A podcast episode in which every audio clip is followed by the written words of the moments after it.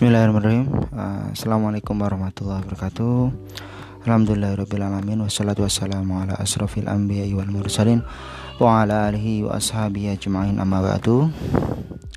Sahabat yang Allah muliakan Sejawat yang saya hormati Pada kesempatan ini Perkenankan aku Arif Budianto Apoteker dari Apotek NHBG Founder dari obat.com uh, ingin berbagi kepada teman-teman terkait dengan perhitungan zakat profesi dan bisnis retail. Case study yang kami buat adalah pada bisnis apotek dan zakat profesi apoteker. Pada prinsipnya apa yang akan kita bahas di sini bisa juga diterapkan pada bisnis yang lain karena sepertinya teman-teman apoteker juga tidak hanya bisnis apotek kan ada bisnis yang lain ada bisnis baju bisnis tanaman aku bisnis kelinci bisnis buku dan seterusnya. Dan ini artinya framework secara umum tapi aku ambil case study untuk di apotek ya karena ada beberapa barang-barang yang mungkin perlu untuk di evaluasi seperti produk konsiasi itu kan seharusnya tidak masuk pada perhitungan karena dia bukan barang milik kita. Gitu ya baik uh, apa yang aku sampaikan ini berdasar dari beberapa buku dan website ya. Aku rangkum. Semoga ini membantu teman-teman untuk lebih berhati-hati dan menghitung lebih awal mumpung ini masih ya pertengahan Ramadan kita bisa menghitung dan bisa kita keluarkan barangkali di bulan Ramadan ini. Kalau misalnya belum bisa sekarang bisa berapa aja intinya kan misalnya belum bisa sekarang berarti kita mulai perhitungan tahun haulnya atau tahun uh, masa zakatnya itu mulai dari sekarang tiap bulan Ramadan kan gitu lebih nyaman gitu ya. Nah ini aku sampaikan pertama tentang prinsip dasar zakat niaga retail zakat niaga bisnis retail khususnya apotek dan profesi apoteker. Pertama zakat ini hanya dibebankan kepada muslim dan muslimah. Jadi zakat ini sebuah beban ya teman-teman. Beban itu artinya taklif yang diberikan kepada oleh syariat Islam kepada muslim dan muslimah, muslimah yang mukallaf yang telah terkenai beban yang sudah akil balik yang bisa berpikir yang memang memiliki komitmen untuk menjalankan uh, rukun Islam ya membayar zakat gitu. Jadi membayar zakat ini niatnya memang kita sebagai bentuk ibadah kepada Allah Subhanahu wa taala. Artinya seperti pajak lah kan self apa ya self claim ya pelaporannya itu pelaporan sendiri artinya. Ini tuh terkait dengan kejujuran diri kita ya. Kalau di Syed Muhammad Nakib Al Atas kan berkata bahwa prinsip keadilan dalam Islam itu dibangun juga oleh keberanian. Ya. Al-aifah keberanian dan kebijaksanaan, wisdom. Nah, di sini tuh uh, keberanian kita untuk berzakat, keberanian kita untuk mengeluarkan sebagian rezeki yang Allah berikan kepada kita. Sebab di masa Musa misalnya, mana Musa kan ada korun yang kemudian dia mengatakan, "Oh, bisnis saya ini karena apa karena kepandaian saya ilmu saya gitu bukan karena Allah akhirnya dia diasap juga ada sahabat Rasulullah SAW yang kemudian mengeluh dengan kemiskinannya dan meminta didoakan Rasulullah akhirnya banyak apa namanya banyak ternaknya kan. Kemudian dia mau diambil zakatnya dia nggak mau. Nah, kemudian Rasulullah SAW eh, kemudian dia diazab oleh Rasulullah Taala diberikan kesusahan hartanya apa mati satu persatu. Kemudian dia sadar datang kepada Rasulullah. Rasulullah enggan untuk menerima zakatnya. Datang ke Abu Bakar enggan juga. Rasulullah aja nggak mau apalagi saya kata Abu Bakar begitu. Jadi ini tuh benar-benar uh, kaitannya dengan kesadaran diri kita. Maka uh, aku buat podcast ini bukan untuk menakut-nakuti teman-teman enggak. Tapi mengajak teman-teman untuk ya sadar aja. Uh, kalau belum bisa istilahnya aduh aku belum bisa semuanya nih yuk dikit dulu nggak apa-apa gitu. Bela, perlahan perlahan perlahan sambil kita mendidik iman yang ada dalam hati. Prinsipnya itu kalau kita melakukan satu kebaikan maka akan memudahkan kita untuk melakukan kebaikan-kebaikan yang lain. Karena beban itu apa istilahnya itu? Beban itu tidak diutamakan. Yang diutamakan itu adalah cinta terlebih dahulu kalau kita sudah cinta sama Allah kita sudah cinta dengan syariat ini maka beban pun akan terasa ringan. Jadi jangan memandang ini sebagai sesuatu yang harus kita keluarkan besar gitu enggak. Misalnya uh, kita belum bisa menghitung setahun kita kita baru bisa hitung sebulan nggak apa-apa sebulan dulu kita kerjain gitu loh. Jadi uh, bukan untuk memberikan beban. Oh ini kondisi ekonomi begini kok malah dibebankan zakat bisa bukan bukan itu bukan. Jadi membantu diri kita untuk apa ya menata hati kita ini loh menata hati kita supaya lebih cinta sama Allah dan menerima beban itu sebagai sebuah kebahagiaan. Menjadi seorang ayah itu kan beban tapi kalau kita bahagia ya beban itu jadi ringan gitu loh. Ya. Kedua zakat mal dihitung ini sudah aku share juga ini ya apa namanya slide-nya. Nanti kalau teman-teman belum dapat slide-nya bisa hubungi aku di bit.ly bit.ly slash apoteker arif apoteker arifnya A nya besar arif A nya besar ya. atau 0856 4015 1580 0856 4015 1580 Oke, yang kedua, prinsip yang kedua adalah zakat mal ini dihitung berdasarkan jumlah nilai harta perniagaan yang mencapai nisab. Nisab itu batas dikenakan zakat dan telah mencapai haul atau dimiliki selama satu tahun. Kalau belum tahu, belum tahu ini haulnya kapan ya ditetapkan aja haulnya dari bulan apa kan kita bisa menelusuri laporan keuangan. Oh, saya tidak punya laporan keuangan Pak Arif. Ya sudah, kamu punya dari kapan dari empat bulan yang lalu ya empat bulan yang lalu aja nah gitu kan bisa atau misalnya teman-teman bikin ya mulai sekarang aja nggak apa-apa ini kan ini beban jadi dipermudah saja jangan dipersulit oke okay? Yang ketiga harta perniagaan adalah pengertian harta perniagaan adalah aset persediaan barang yang bergerak atau berputar menghasilkan cash dan profit artinya kalau kayak kulkas etalase itu bagian dari aset perusahaan tapi dia tidak dikenai zakat oke okay? eh, motor itu bagian dari apa biaya yang uh, aset perusahaan ya aset apotek tapi dia tidak dikenai zakat kecuali memang dia adalah uh, masuk pada harta perniagaan dijual belikan lagi masuk ke harta perniagaan kalau nanti dia masuk zakat ya berarti zakat harta kita secara pribadi gitu ya bukan harta perniagaan. Ini kan harta perniagaan itu harta yang berputar, yang bergerak, aset persediaan barangnya gitu. Nah, nanti terpisah artinya harta perniagaan itu adalah aset perniagaan yang kita miliki, bukan dimiliki oleh orang lain. Artinya kalau barang itu konsiasi, barang titipan, itu bukan milik kita itu. Kita harus pisahkan itu.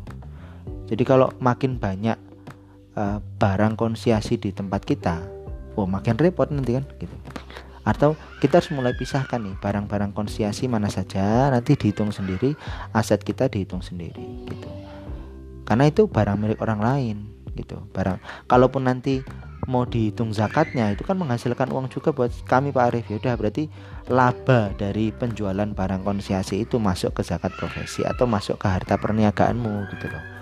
Jadi itu tidak dihitung sebagai aset perusahaan. Nah harta perniagaan itu adalah aset persediaan barang yang bergerak berputar menghasilkan cash atau profit dikurangi jumlah hutang dagang pada neraca tahun zakat. Jadi ini kan kemarin ada yang bertanya kalau misalnya pembelian barang terus tempo ya terus kemudian barang kan belum belum dibeli, belum dibayar itu kan berarti hutang nih. Ini udah total aset yang anda miliki dikurangi hutang itu. Misalnya total inkaso atau barang yang belum terbayar anda adalah Uh, misalnya 10 juta. Total aset Anda adalah 60 berarti harta perniagaan Anda adalah 60 dikurangi 10 juta tagihan utang Anda 50 50 itu yang nanti dikenai zakat harta perniagaan clear oke okay. terus yang keempat nilai barang konsi tidak diperhitungkan sebagai harta aset tapi profit atau uang dari hasil penjualan barang konsiasi ini tetap diperhitungkan semua uang atau perhiasan atau tabungan yang dihasilkan dari niaga ikut diperhitungkan sebagai harta niaga yang wajib untuk dizakati. Nanti dikumpulin semua tuh. Dikumpulin nyampe nisab enggak gitu. Kalau enggak kalau enggak nyampe nisab tidak sampai pada batas dikenai zakat ya enggak perlu bayar zakat itu. Keluarin sedekah bukan zakat. Sedekah sakarepmu, bebas. nggak harus dua setengah persen sepuluh persen apa bebas gitu loh nggak masalah karena tidak ada ketentuan dalam uh, sedekah terus hutang lain-lain nah hutang lain-lain bisa menjadi pengurang zakat bila nilai hutang tersebut melebihi nilai aset tidak bergerak. Ya tak ulangi. Hutang lain-lain misalnya hutang kita kepada saudara teman atau apa gitu ya. KPR misalnya masuk utang nggak itu? Kalau ini beban beban anda atau menjadi beban apotek juga bisa. Artinya anda hutang KPR untuk ruko yang anda pakai itu ya. Tak pakai di bisa apotek itu. Itu menjadi beban. Ya berarti akan mengurangi gitu loh. Bila nilai hutang tersebut melebihi nilai aset tidak bergerak anda. Nah ini yang repot kan kalau misalnya hutang kita itu totalnya ternyata lebih besar daripada nilai aset kita kan? Aneh gitu ya. Kok mau ya kita ngambil hutang kayak gitu, gitu?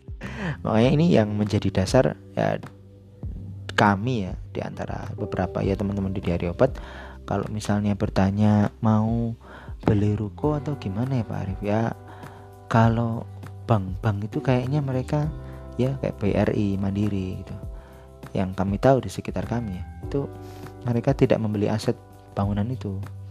Mereka sewa oh Indomaret aja kayaknya itu sama itu dia sewa gitu sewa selama 20 tahun atau berapa. Jadi tidak membeli karena itu memberikan beban ya beban liability bukan aset. Nah kita kan pengenalan kita terhadap aset dan liability ini akan membantu kita mengevaluasi kinerja produktivitas bisnis kita gitu. Ya oke. Terus yang ketujuh Aset tidak bergerak berupa fasilitas, peralatan, perlengkapan tidak termasuk objek zakat yang dikenai. Jadi misalnya kayak tadi uh, atalase, komputer, kemudian ini motor yang digunakan untuk apa itu namanya uh, fasilitas peralatan perlengkapan printer gitu-gitu ya laptop HP itu nggak kena zakat teman-teman. Karena dia aset tidak bergerak gitu. Kalian bergerak tadi kan harta perniagaan yang liquid tadi kan. Gitu. Jadi kalau hutangnya nanti itu melebihi nilai aset tidak bergerak ini ya berarti bisa jadi pengurang. Tapi kalau misalnya hutang sama temen cuma 200 ribu akan itu lebih lebih kecil daripada nilai komputer kita atau atau nilai total aset tidak bergerak kita fasilitas ada motor etalase macam-macam itu itu komputer software barangkali macam-macam total 10 juta. Utang kita cuma 5 juta ya 5 juta itu nggak mengurangi nilai harta perniagaan.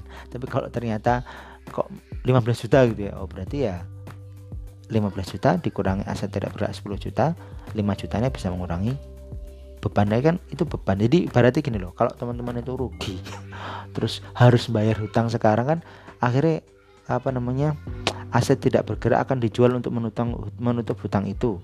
Utangnya 15 juta as, total aset tidak bergerak fasilitas peralatan perlengkapan 10 juta. Berarti kan 10 juta mengurangi 15 juta masih ada sisa 5 juta. 5 juta ini yang mengurangi beban uh, apa namanya harta perniagaan zakat perniagaan kira-kira begitu nah yang kedelapan objek zakat bisnis uh, apotek ini mencakup dua hal komoditi bisnis ya dihitung zakat, zakat perniagaan yang muter-muter tadi dan profesi bisnis. Jadi di anu teman-teman, dipisahin gitu ya. Jangan apa namanya antara komoditi bisnis itu sendiri, retailnya dan profesi Anda. Anda profesi kan, kalau profesi ya berarti harusnya ada zakat profesi gitu. Kalau ternyata nggak ada, kalau ternyata tidak cukup pantas disebut sebagai profesi, artinya nilainya tidak besar, Nah, berarti ya tidak kena zakat. Nanti kita lihat ya di slide berikutnya.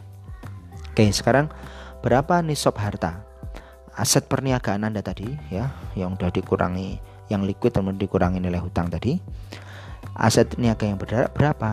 Nisab atau batas minimal harta yang dikenai zakat bila setara dengan 98 gram emas 22 karat atau 85 gram emas 24 karat atau setara 20 dinar emas. Aku ulangi ya. 98 gram emas 22 karat. Tapi kalau 24 eh, karat 85 gram atau setara dengan 20 dinar emas. Besaran zakatnya 2,5%. Haulnya atau apa namanya tahun zakatnya dihitung mulai satu tahun terakhir ini anda bisa buka kembali laporan keuangan Anda satu tahun terakhir. Kalau nggak ada ya kembali lagi. Yang paling mudah aja yang paling mudah.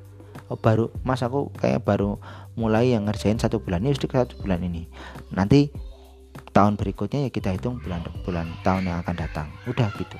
Mudah saja, dipermudah jangan dipersulit.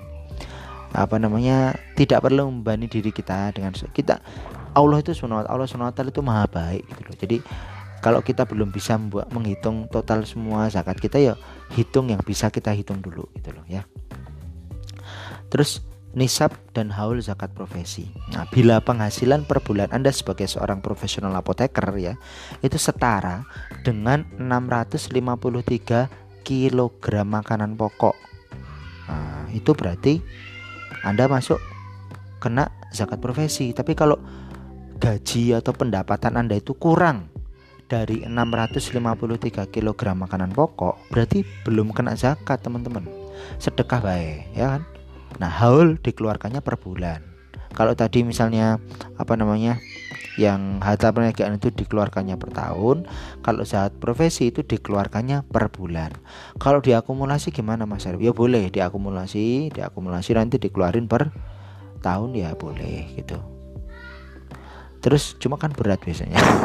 Kalau ringan kan per bulan aja sedikit-sedikit. Oke. Artinya gini bila harga beras maksimal makanan pokok misalnya sekarang itu ya ini tak tulis 2 Mei 2010 tapi sekarang juga harganya masih rata-rata lah. Ber makanan pokok sekitar 10 ribu 11 ribu. Maka nisab anda itu adalah 7 juta 187 ribu. Nah itu baru kena zakat. Kalau gaji pendapatan teman-teman kurang dari itu ya kurang dari itu ya berarti belum kena zakat. Gaji atau pendapatanmu take home paymu itu misalnya misalnya harga beras 10.000 kok masih kurang dari kurang dari 6 juta kurang dari 6 juta 530 ribu ya berarti belum kena zakat. Tapi kalau sudah lebih dari 653 ribu ya berarti apa namanya wajib dizakati gitu loh jika belum sampai nisab itu, maka Anda tidak wajib zakat, tapi dianjurkan bersedekah. Berdasarnya berapa? Bebas, tidak ada ketentuan. Terus harta zakat niaga tadi. Misalnya setelah Anda pilih nih total uang plus harta persediaan barang plus emas. Jadi hasil perniagaan Anda itu Anda masukin ke emas gitu ya, plus tabungan Anda yang total semuanya itu tadi harta perniagaannya dikurangi dengan hutang ditambahkan dengan harta hasil dari perniagaan, tabungan Anda, masukin semuanya total 90 juta. Oh, berarti ini udah melebihi nisab, ya kan? Maka nilai zakat malnya adalah dua setengah persen dikali 90 juta, yaitu 2 juta 250 ribu. Nah, dari Anda punya total harta semuanya itu 90 juta, ini sudah sudah dikurangi hutang Anda ya pokoknya total perniagaan Anda 90 juta ya berarti apa namanya zakat Anda adalah 2,5% kali 90 juta 2 juta 250 ribu. Zakat ini disalurkan kepada 8 mustahik atau asnaf. Nah, tapi ini yang aku perlu sampaikan ya zakat niaga ini tidak termasuk zakat profesi tadi ya. Jadi ini hanya zakat perniagaan dok nanti kalau teman-teman udah sampai zakat profesi zakat profesinya dihitung akumulatif ya berarti misalnya profesi teman-teman ternyata tadi kan nisabnya sampai uh, eh, 7 juta misalnya ya. 7 juta terus dua setengah persen dari 7 juta itu misalnya berapa ditambahkan nanti. Dikalikan 12 bulan ditambahkan ke 2 juta 250 ribu ini gitu loh ya. Terus 8 mustahik afnas zakat sapa wae Pertama ya fakir. Fakir itu orang yang tidak memiliki pekerjaan. Orang miskin punya pekerjaan tapi tidak cukup penghasilannya. Terus gharim, orang yang terlilit hutang untuk biaya hidup. Jadi bukan untuk gaya hidup, tapi biaya hidup. Memang dia nggak mampu benar. Dia itu hutang untuk makan, untuk produksi, untuk bekerja, tapi ternyata nggak cukup. Nah itu termasuk gharim, itu boleh menerima zakat. Dan zakat ini memang untuk pemerataan keadilan dan kesejahteraan teman-teman. Jadi uh, tadi aku sampaikan di awal inilah niat cara kita untuk melayani Allah, menolong agama Allah dengan cara apa? Memeratakan keadilan dan kesejahteraan melalui zakat. Gitu. Yang keempat, rikop atau budak.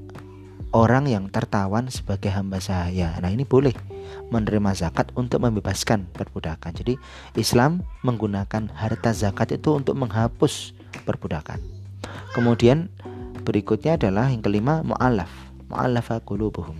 Orang yang dilunakkan hatinya yaitu orang-orang yang baru masuk Islam, ya. Ketika mereka masuk Islam, biasanya mereka meninggalkan hartanya demi Islam, meninggalkan keluarganya demi Islam, meninggalkan dunianya demi Islam. Nah, itu mereka berhak untuk menerima zakat. Kemudian orang yang kehabisan bekal atau kita sebut ibnu sabil ya, dia ke kehabisan bekal itu boleh-boleh untuk menerima zakat. Terus kemudian sabilillah yaitu orang-orang yang berjuang di jalan Allah, dai, ustadz. Nah, itu boleh menerima menerima zakat boleh mereka. Terus yang terakhir adalah amil, pengelola zakat. Nah, pengelola zakat itu juga berhak untuk menerima zakat yang teman-teman kumpulkan. Nah, terus sekarang ini. Ilustrasi zakat profesi apoteker ya. Kalau misalnya tadi, bila penghasilan Anda setara beras 653 kg atau sekitar 7.187 per bulan ya, maka zakatnya adalah 2,5% kali 7.187.000 atau sebesar 179.675 rupiah. Katakanlah 180.000. Nah, Bila Anda lupa mengeluarkan di bulan lalu, maka cukup diakumulasikan di bulan ini. Bila belum mencapai wajib zakat, maka sangat dianjurkan untuk bersedekah. Dan sedekah itu diutamakan kepada orang tua, yatim piatu, atau yang punya hubungan kerabat. Seperti tercantum di Quran Surat Al-Baqarah ayat 215. Jadi kalau sedekah, kalau zakat tadi 8 asnaf ya. Kalau sedekah itu diutamakan ke orang tua, yatim piatu yang ada hubungan kerabat dan seterusnya gitu. Ini di Quran surat Al-Baqarah ayat 215. Teman-teman nanti bisa buka juga tafsirnya. Kira-kira begitu teman-teman. Intinya ketika kita berzakat profesi ini kita berzakat niaga ini kita itu mengharapkan agar Allah SWT membantu kita menemukan misi hidup. Misi hidup itu apa sih? Ar-Rumi berkata, ibarat raja memberikan satu tugas kepada kita untuk pergi ke satu tempat. Di sana kita melakukan 100 pekerjaan yang baik, pekerjaan baik, tapi bukan tugas yang ditugaskan tadi, enggak. Lalu kita kembali ya kepada raja tanpa mengerjakan satu tugas dari raja tadi. Nah, kira-kira bagaimana cara kita bertanggung jawab kepada raja kita? Kan gitu. Allah memberikan satu kepada kita suatu tugas. Tugas ini tuh ya sebuah misi ya untuk ke satu tempat bumi dunia ini. Di sana kita di sini kita melakukan 100 pekerjaan baik, tapi bukan tugas yang tadi. Tugas yang Allah berikan kepada kita. Lalu kita nanti kembali kepada Allah mengerja tanpa mengerjakan satu tugas yang Allah berikan kepada kita. Nah, bagaimana cara kita bertanggung jawab kepada Allah kan begitu? Yang menariknya itu begini, misi atau tugas yang harus kita selesaikan tadi itu terlupa, teman-teman. Ketika di apa alam ruh kita sudah diambil sumpah oleh Allah Subhanahu wa taala, "Alastu birabbikum?" Kita berkata, "Qalu bala syahidna." Kita sudah diberikan tugas oleh Allah Subhanahu wa taala. Cuma tugas ini tuh terlupa, tertimbun oleh beban kehidupan ini. Jadi harus kita gali dalam diri kita. Doing a deeds, experiencing value, suffering. Ya. Itu kata Ustadz Hari Santosa. Kita harus gali sendiri. Bagaimana cara menggalinya? Ya kita untuk mendapatkan misi kehidupan itu ya kita dekat sama Allah, bertakarub kepada Allah, minta sama Allah SWT agar ditunjukkan jalan, ditunjukkan jalan menuju apa menuju penyelesaian tugas kita untuk memakmurkan bumi selaras fitrah selarasi dengan alam. Nah, tujuannya begitu. Jadi ketika nanti kita kembali kepada Allah, kita telah mendapatkan apa namanya? Ya, sudah menyelesaikan tugas, mission accomplished gitu. Ya begitu teman-teman. Jadi memang hidup ini keras ya. Tapi jangan sampai kerasnya hidup membuat kita keras hati. Begitu kata Bang Adrian Nurusfi kalau teman-teman ingin berdiskusi tentang menemukan misi hidup atau menemukan energi pertumbuhan bagi diri teman-teman juga keluarga kita bisa ngobrol ya di 0856 4015 1580 atau nuhun teman-teman. Terima kasih. Jazakumullah khairan kasiron semoga bermanfaat bagi teman-teman semua. Dari kami cukup. Assalamualaikum warahmatullahi wabarakatuh. Subhanakallah wa bihamdika asyhadu an la ilaha illa anta astaghfiruka wa atubu assalamualaikum warahmatullahi